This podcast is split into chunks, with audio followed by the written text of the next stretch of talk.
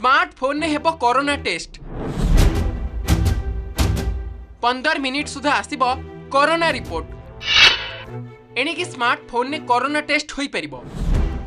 ନିଜର corona report ପାଇଁ ଆଉ ଦୌଡ଼ିବାକୁ ପଡ଼ିବନି ମେଡିକାଲ କିମ୍ବା କୌଣସି ଟେଷ୍ଟିଂ ସେଣ୍ଟର ଘରେ ବସିବି ମାତ୍ର ପନ୍ଦର ମିନିଟ୍ରେ ଆପଣ ପାଇପାରିବେ ନିଜର କରୋନା ରିପୋର୍ଟ ଏଣିକି ବିନା କୌଣସି ଲାବୋରେଟୋରୀରେ ମିଳିପାରିବ କରୋନା ଟେଷ୍ଟିଂ ରିପୋର୍ଟ ବୈଜ୍ଞାନିକ ଅନନ୍ୟ ଉଦ୍ଭାବନକୁ ନେଇ ବିଶ୍ୱରେ ଜୋରସୋରରେ ଚର୍ଚ୍ଚା ଚାଲିଛି ଏମିତି ଏକ ସ୍ମାର୍ଟଫୋନ୍ ଉଦ୍ଭାବନ ହୋଇଛି ଯାହାକି ଅତି ସହଜରେ କରିପାରିବ କରୋନା ଟେଷ୍ଟ ସାଇନ୍ସ ଆଡଭାନ୍ସ ପତ୍ରିକାରେ ବର୍ଣ୍ଣିତ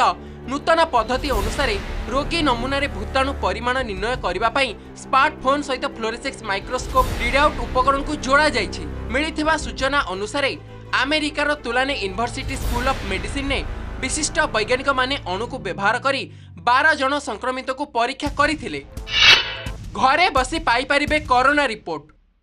অনুসন্ধানকারী কহা অনুযায়ী প্রতিষ্ঠিত আরটি পিসিআর পদ্ধতি পরি এই কৌশলটি বেশ প্রভাবশালী ভাবে কার্য করে স্মার্টফোনে যদি করোনা টেস্ট রিপোর্ট সঠিক আসে তেবে লোক মেডিকালে লম্বা লাইন লগাইবা পড়ব না কি টেস্ট লাগি টঙ্কা খরচ করা পড়ব না